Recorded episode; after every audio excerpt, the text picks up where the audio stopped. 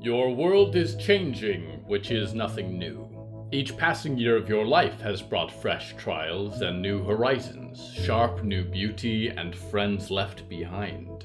You have walked desert sands and wound through wind carved canyons. You have driven the tangled highways of the East and sought out the complex truths hidden in the simplest of places, been a specter among specters. You had hoped for a while that this new residence would be your last that, like so many you have met, you could settle down, find a groove to wear out for the rest of your days. But as surely as the rain patters on the roof of the van where you sleep, as impossible to deny as the great black sky that drowns the city lights, you know that your world is changing again. In some ways, you always knew it was coming. You close your eyes and let the rain soothe you to sleep. In the morning, you will drive north and begin a new life with the words hello from the Hallowoods.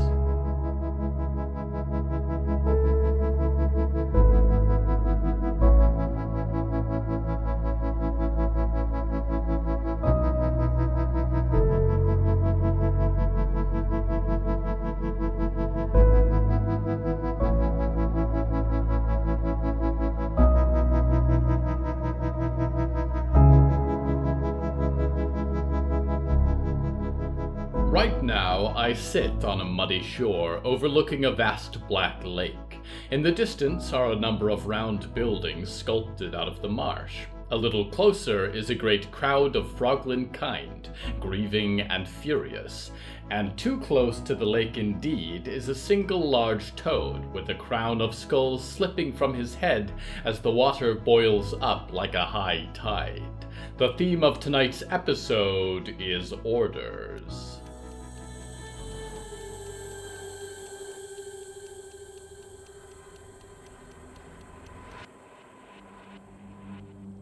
Please do not eat me, Grug thought, and prepared to be eaten. The swell of black water was a dozen times his size and growing ever larger, and she who lurks beneath the world stared at him from within, with eyes like drowning lights and thrashing barbels. He said nothing out loud, as he did not want the others to think that he was weak. He was Grug, who could lift the most. Grug, who could flatten a mud bank with one slap of his big webbed hands. Grug, who was staring helpless at the edge of the lake, just like the drowned priest before him. The sound was not a sound at all. A gurgle of water in Grug's head bone, a rushing of tides in his ear holes. She who lurks beneath was speaking. What's the big deal? she was saying. I can hear you from beneath the water, and I am trying to rest. I am sorry, Grug thought in turn, and lowered his head to the muddy shore, felt the water plap against his broad forehead. Get up, said the Queen of Storms, and the lake surged forward. Grug scrambled to his feet, and the crowd took a leap back. She was huge now, undeniable. Flashes of great fins within a wave so large it could wash away their village should it fall. Explain yourself, said the sinker of a thousand ships. Grug looked up. Another mud caked skull slipped from his head. He barely noticed. The terrible majesty before him was too much to take in. The others are upset, he began. We did as you asked. We brought war spikes and battle songs. We went to fight the pink meats. But there were surprises. A great frog stabber, biggest ever. Loud killer sticks from the west. And a king of the forest. He spoke to me, said we could leave if never come back. But still the forest feasts on many froglin bones this morning. A king, said the Queen of Tempests. Do you serve a king, Grug? Her barbels cut through the water like blades. Grug blinked for a moment. Are you a king? he thought. It is you alone I serve. I am not a king right now, Grug. The Lady of the Lake sighed and flapped her gigantic tail. The great wave that held her rippled, threatened to burst. We will regroup, and we will try again. It is not only that, thought Grug, and wrung the holy staff in his hands. The others hear the cries of the Queen Mother, far south. They wish to follow her, to escape the Forest King. to leave Frogland Town. The goddess was silent in his head for a moment, but he could feel a tremble in his bones. The sky grew cloudy and dark, and the water around the great wave bubbled and churned, and her wall of water loomed closer to the beach. The crowd's cries of complaint turned to trills of fear. They doubt me? she said in his head, and then a dozen of her eyes turned towards the crowd beyond. You doubt me, foolish land wrigglers? she roared, and Grug cowered and looked back to the crowd. He would have expected to find them all prostrate in worship, begging forgiveness conveniently out of biting range, but they were not. Some, not all. What are they doing? Grug thought, sudden cold terror running down his body like winter ice. If she is displeased, she will kill only the drowned priest, and that is me. Even yet, many Froglands stood tall, as if basking in the sun, and the croaks they gave were not fresh pledges of fealty or cries for forgiveness. It was a defiant song. A song that said, Our mother calls us, we will follow. You have led us to death, we will not follow. Our mother will provide, we will follow. You will make us to war, we will not follow. And then, one by one, the crowd began to retreat, scoop up their children, and go for the trees in gigantic leaps, south, where the mother was singing. It was a song Grug remembered. It was a song he missed. To leave is death, roared the Queen of the Drowned, and Grug turned back to face the lake. Rain poured down from the sky, and the lake water bubbled higher and higher, washed over Grug's feet, and poured across the banks towards the Frogland village. To stay is also death, sang the rebel Froglands as they departed. You will regret this betrayal, sang the Tide Changer. We shall see, sang the fleeing crowd. We shall see. Grug looked between the furious queen, wreathed in a destroying storm, and the escaping froglands. What was a drowned priest to do? She was going to bring her great wave down and drown them all, destroy Frogland Town in one great collapse. Stop, he sang, in his greatest, loudest voice. He was usually so soft in his singing. Not today. The fleeing frogs, the terrified crowd, and even a few of the deep goddess's eyes turned to watch him. We have been blessed, Grug continued, which was something he remembered the old drowned priest having said, with the arrival of a great one, a queen, a goddess of the water. We are creatures of the water. It is right for us to worship. We have lost good Froglands, but many more Froglands will be hatched when we rule every marsh pond, every lake shore, every wet place puddle, and only she who lurks will make it so. Grug finished his pleading melody and sighed heavily, watched with wide eyes. Some of the Froglands continued to leave, fled through the pines into darkness. Good, he thought. They will protect our mother. But many stood their ground, and slowly stepped forward, webbed hands raised, and joined Grug in the shallows, fell to their knees in the water. They sang.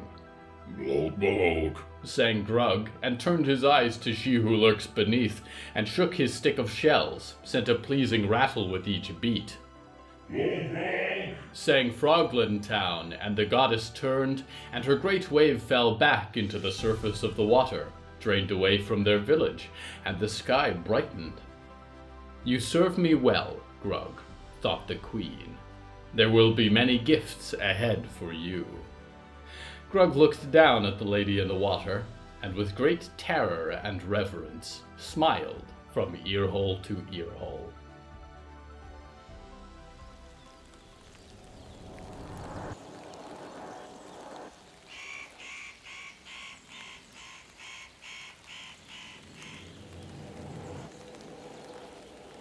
If you keep a keen eye on the political landscape of the Hallowoods region, there is a new development this season which it would be wise to take note of. The greater Frogland community has been rent in half, with one group moving south to protect the progenitor of their clan, and half remaining at Frogland Town to carry out the whims of a large fish, whose favorite activity is lifting warm mud from the bottom of the lake to the top with her head, and watching it all float down again. Sometimes she smacks the clumps with her tail, pretending that they are worshippers who have displeased her. She likes the way they burst through the water. Truly a leader worth following to the end of your days. What magnificence! What strategic planning! A true mastermind. We go now to one who is not a mastermind.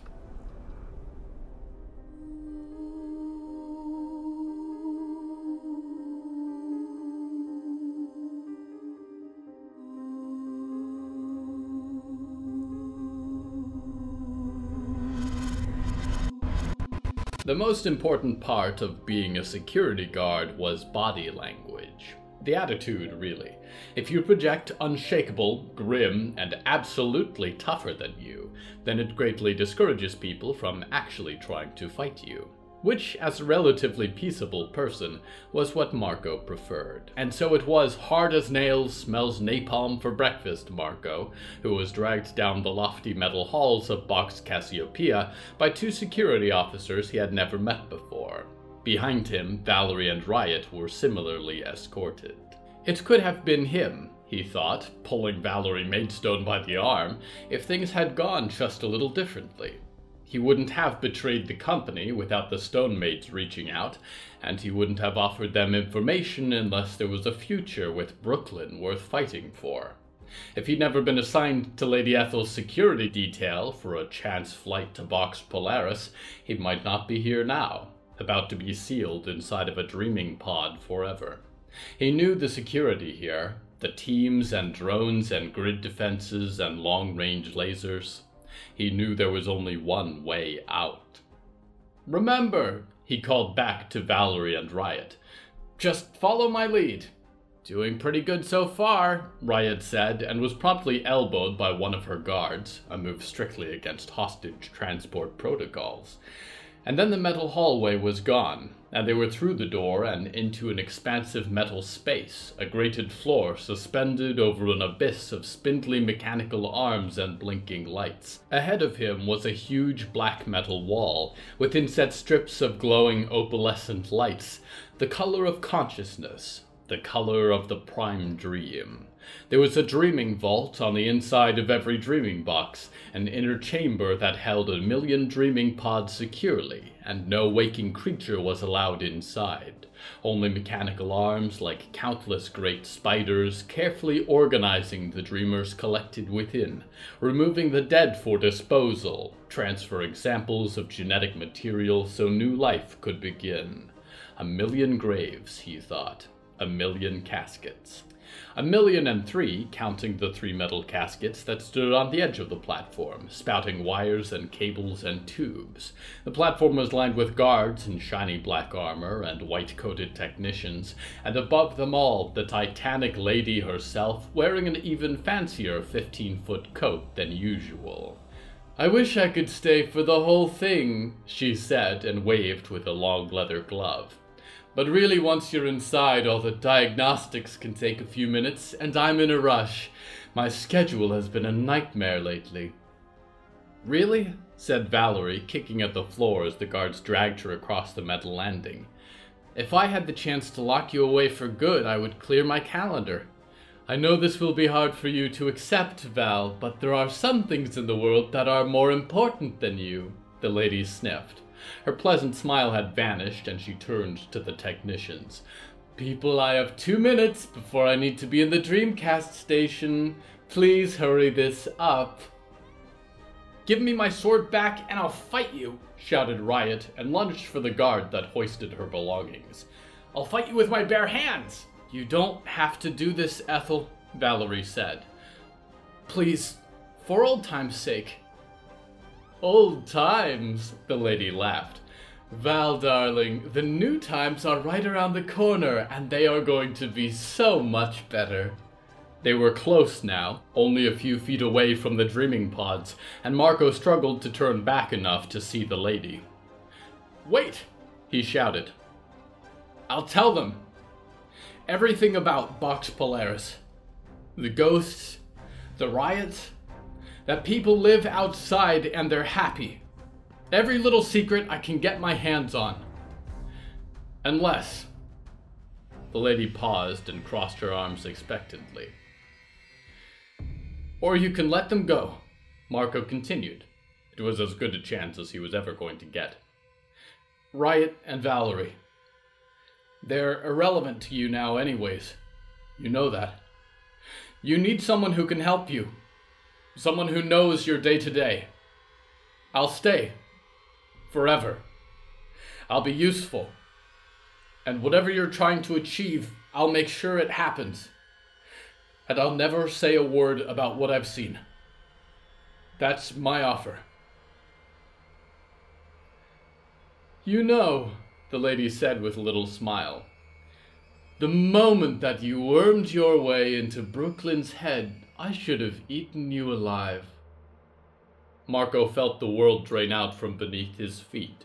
His chest was as cold as the vault itself, and then the guards were on him, and with a mighty effort shoved him into the dreaming pod. And then it was quiet, almost soundless. The faintest muffled screams of riot as if she was a world away. He twisted in the narrow space. It was comfortably padded, and there was a little square window in the lid. He could see dark officers scuttling around outside, although no familiar eyes behind those polarized visors, and a last smile from Lady Ethel and the glint of her glasses. And then his world tilted up, up to the metal rafters high above, the passing mechanical arms like a spider wrapping him in silk, and a brief flash of light from above, maybe the sky, shining through some distant hangar door. And then, with a gentle rush, only darkness. The dream impulse switched on, and Marco was asleep.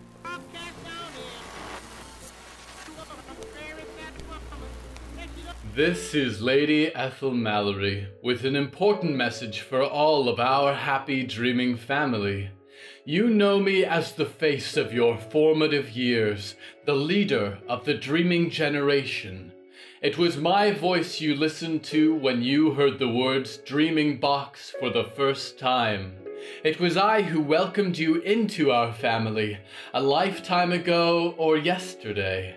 And most recently, we have overcome the disastrous Stone Maid Rebellion together but this movement only illustrates our need for more active control of the prime dream.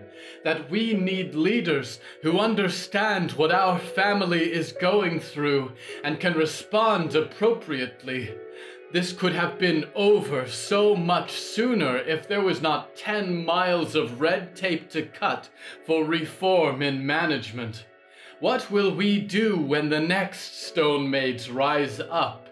Will we be prepared? I am about to say something shocking, but I assure you that I am totally serious. If we want change, we must fight for it, and I am beginning that fight today.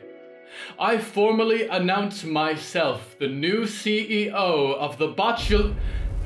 Oh, what now?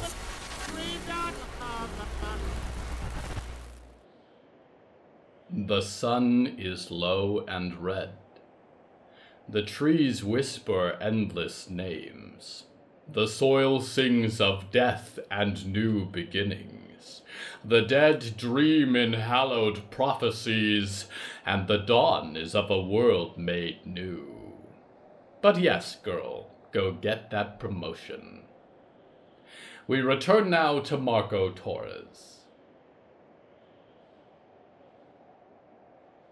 There was a dreamless white, and in it Marco thought of Devon and Mandy and Brooklyn. All his expected goodbyes had been reversed, but he wasn't going to get to wander the streets of a remembered San Francisco with Devon, or fight through the dark gates of the Elemental Kingdom with Mandy, because he wasn't going to be allowed to wander the Prime Dream at all. Not ex security personnel. He was going in an echo chamber, a lockbox, a nightmare fed by your own fears, evolving by the second, and he was never getting out. Then he was standing in a green field, long grass swept by the wind. A few bent trees cast shadows nearby, and the sun danced in their leaves. He glanced around. Was this an error? Hello, and welcome to the Prime Dream, said a voice, and he found someone standing beside him then a girl with long blonde hair and perfect teeth, and a spiked leather jacket. And, uh, I don't know what comes after that. Make sure you know how the privacy settings work, or you'll find out some weird stuff about your relatives. Do, do I know you? He said. This isn't my dreamscape. It's mine, said the girl, and grinned and cracked her knuckles. And don't get too comfortable, because I'm your ticket out of here. She clapped her hands then, and Marco felt as if he was a puppet suddenly yanked by his strings, pulled immediately into darkness. He woke up and hit his head against the square glass window as he tried to sit up. There was movement outside, lights and mechanisms whirling past, and then a shudder that he was somewhat familiar with the same uneasy feeling as a personnel carrier taking flight. There was an impact on one side of his coffin and a horrible tilt, and suddenly he was upside down and his view from the window improved dramatically. His dreaming pod was being carried, although he could not tell exactly by what. If he had to guess, it would have been a cluster, because he was a half mile in the sky and there were more drones soaring up behind him.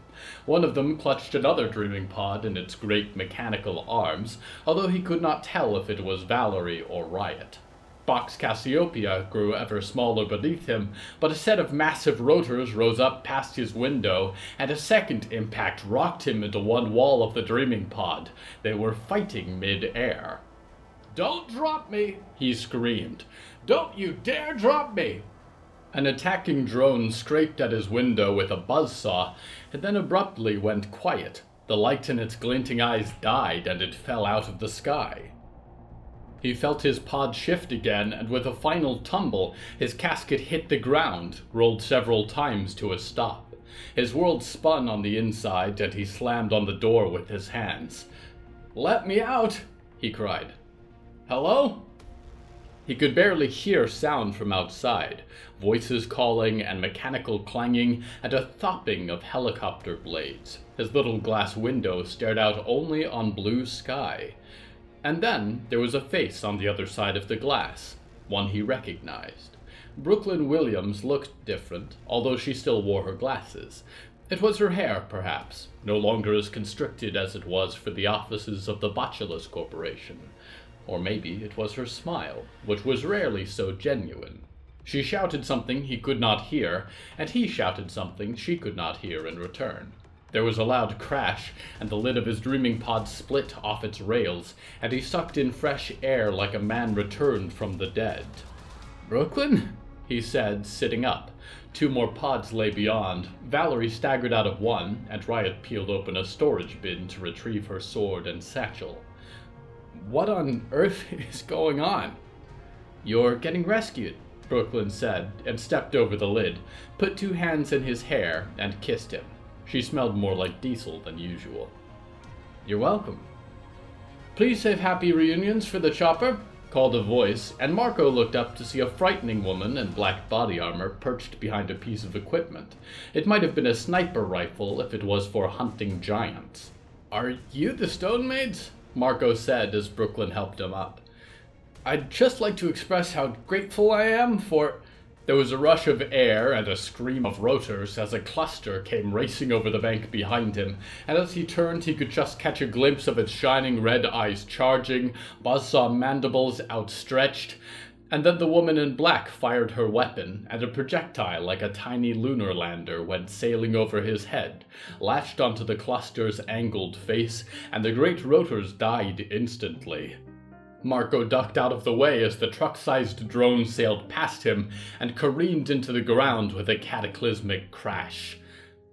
Get to the chopper, the woman repeated and lifted her weapon. It folded down into a backpack sized bundle. She shouldered it and went sprinting for the helicopter, which was spray painted red over its original black chrome.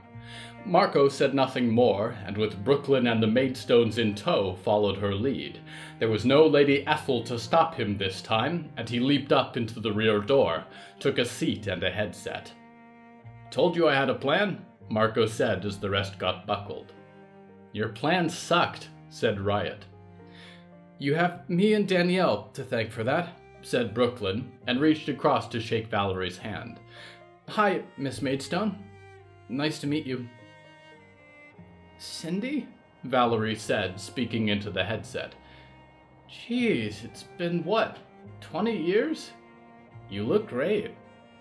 The woman in black sat in the navigation seat up front, but Marco found a trace of a smile on her face. She reached back then towards Riot and offered a battered MP3 player and a pair of twisted earbuds. Riot took them into her hands with a bit of shock. We've been trying to get a hold of you two for a while, Cindy said, and returned to the controls. Welcome back to the land of the living. Where are we going? Valerie said, looking outside as the world began to recede and the distant storm of Botco's drones fell away through the clouds. Buckle up, everyone, Cindy said. The day's only just getting started.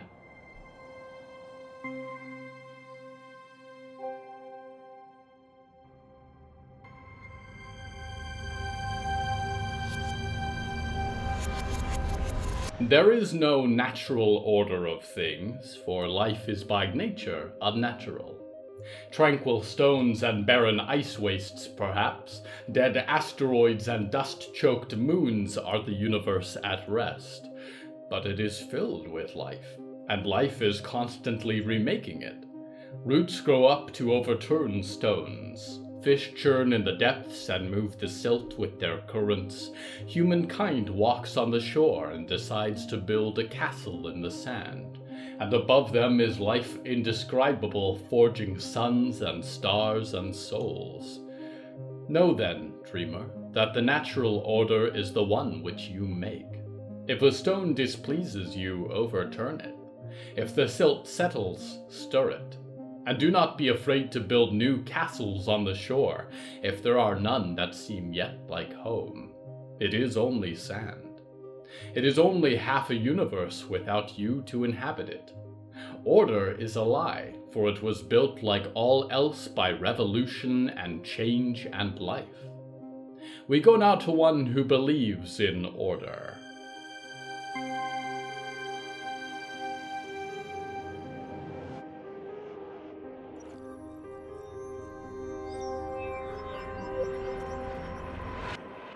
Mrs. Wicker knelt in the rough grass, hands folded in her lap, eyes closed. The wind rushed like victorious angels around her, pulled at wisps of her graying hair, and a pale sky loomed overhead.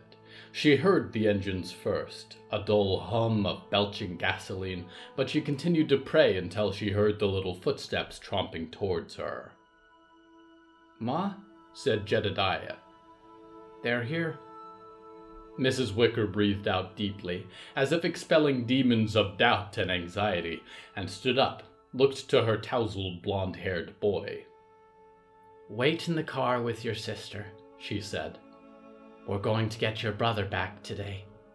Jed scampered off, and she walked for the meeting grounds, a patch of sandy earth outside an abandoned research facility, a hundred meters from a tree line of towering black pines, a lofty wall that blotted out the horizon. She glanced to the windows of the lab. People moved in the shadows inside. Her people. With luck, the battle would be over before it began. Incoming! called a lookout from the side of a high antenna, and sure enough, the first of the scout post's dented vehicles came rolling out from between the trees. A green truck and a red rusted pickup, a black sidecar motorcycle, and the great flatbed truck they'd used to move Frog Sticker. There were only one or two of the many trucks and ATVs she'd sent out with the war party, though. She stepped out to the middle of the flats with Fort Freedom's troops at her back, and the scout post convoy came rolling to a stop on the other edge. She searched frantically for Jacob, caught sight of him in the back of the green truck. Jacob? she cried. Jacob, are you all right? Jacob descended from the back of the truck and stumbled into view, leaning on a crutch just like Buck used to do. A swell of fire formed in her chest then, tormented her like a swallowed coal. What have you done to my son? she screamed. Distant birds took off from the tree line. The scout post's diplomatic party had formed now. Byrne, one arm bandaged and a loaded crossbow propped up in her other. Violet limping along, with silver haired Virgil helping her by the arm, a white cowboy hat keeping the sun from his face. There was a man with a bushy great beard, whose name she did not remember, but there was something wrong with his eyes, and beside him Buck leaned on a cane. And perhaps the most disturbing of all, a short man climbing off the motorcycle had an arm wrapped in tree bark. maybe it was tree bark entirely. He looked as grim as if he'd stared on death, and one of his German shepherds had dead eyes and jagged teeth. I can't guarantee your boy will walk perfectly again, said Violet, and nodded to Jacob. Seems fair, though. You're a cruel woman, Violet Keene, said Mrs. Wicker, and raised an arm for Jacob. Jacob, come here. Not quite yet, said Violet, and held up her hand. The Fort Freedom men unloading from the flatbed paused. We're making a bargain today. All your people back safe in exchange that you leave us and our forest alone. Mrs. Wicker glanced to the riflemen camped in the lab windows and back to Violet. All right, she said, and nodded for Jacob to approach. I want to hear you say it, said Violet, a hand on Jacob's shoulder. Mrs. Wicker nodded and held her hand close to her ribs. All it would take was one signal, and Fort Freedom would open fire. Ma, said Jacob, and she looked up. I'm okay. Please, I just want to go home. She stood for a moment on the precipice. All of the scout post's leaders were so close, like lambs for the slaughter, but her boy was there too. She had a sudden terrible image of him caught in the crossfire, taking a bullet meant for the Keens or the zombie dog, spitting up his own blood. Or she could take her son and go home. What was it that compelled her to fight? Was it a desire for righteousness? Or was it her own pride? A sin in disguise? I, Kellyanne Credence Wicker, will accept our people back to Fort Freedom, and we will have no further dealings with the scout post or your forest she said. The words felt like a defeat, but Jacob sighed in relief and smiled, and it was all that she required. Violet and Byrne looked to each other and nodded, and Violet patted Jacob on the back. Go home to your mother, she said. Jacob limped across the middle of the clearing and was followed by the remaining soldiers of Fort Freedom, husbands, sons, fathers, until only one remained. Buck leaning on his cane beside the gray bearded man. You said all of our people, she said to Violet. James, come on home. There are many wounded to tend to, and we may even forgive your disobedience. You can start fresh in our eyes and the eyes of God. Buck, said the warped little man and rubbed at his face. No one calls me James but you and I don't like it. I ain't going back with you, Mrs. Wicker. These folks are my people now. Buck, said Mrs. Wicker softly, we still love you. The Lord still loves you. You can run from us, but you can't hide from Him. I ain't running no more, said Buck and straightened up. I'm happy where I stand. You have your people, Kellyanne. Violet sniffed and nodded. Our deal is done. Ain't been much of a pleasure, Virgil said with the tip of his hat and spat on the sand. Violet turned to leave, and the scout post's party climbed back into their vehicles, save for two. The bushy gray man muttered something to the one with the wretched arm, who stepped forward. Be glad, said the wooded man, with his German shepherds at his sides. This ends well for you today. The next time you cross into our neck of the woods, we'll be ready. And it won't be as pretty. This place is protected by things you and I can't begin to understand. Now you know. He flexed his hand of broken bark. Be seeing you. The last two turned then, and the scout post was gone in a roar of engines, driving one by one into the trees. The forest seemed to swallow them whole, until there was no reason to believe they'd ever existed at all.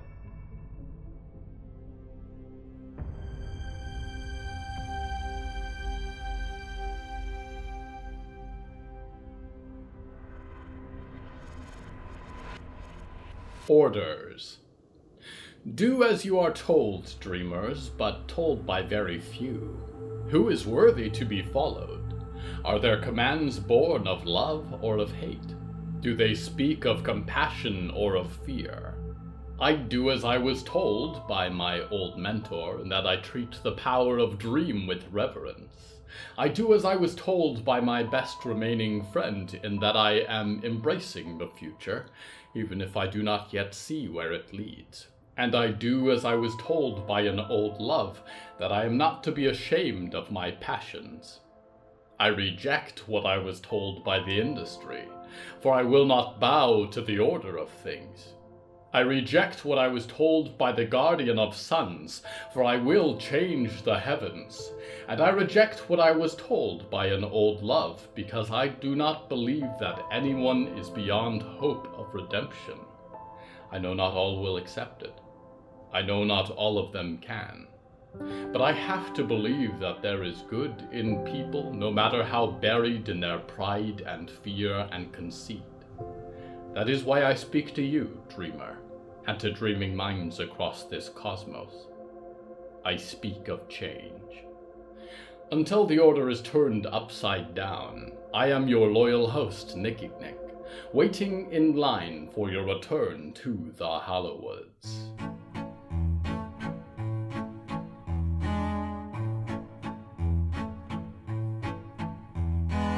Hello from the Hallowoods is written and produced by William A. Wellman. Hello, that's me. If you enjoyed this show, please don't forget to follow it and share it with a friend. The bonus story for this episode is called A Little Different and is available on Patreon at patreon.com slash hallowoods. Because this show is committed to operating without ads or sponsors, it is only patrons that make it possible every week. Patrons get access to weekly bonus stories, behind-the-scenes content, exclusive merch, and even more. Merchandise and episode transcripts are available at hellofromthehallowoods.com. You can even find us on social media at, at the Hallowoods. Music is used under license from artlist.com. Our opening theme is Forest Overture by Ehezkel Raz, and the closing theme is Farewell by Malva Sitzman and Matan Efrat. Until next time, dreamers, please avoid giving the barista your full name at the coffee shop. The name stealers have all sorts of disguises this week, and it's better to be safe than sorry.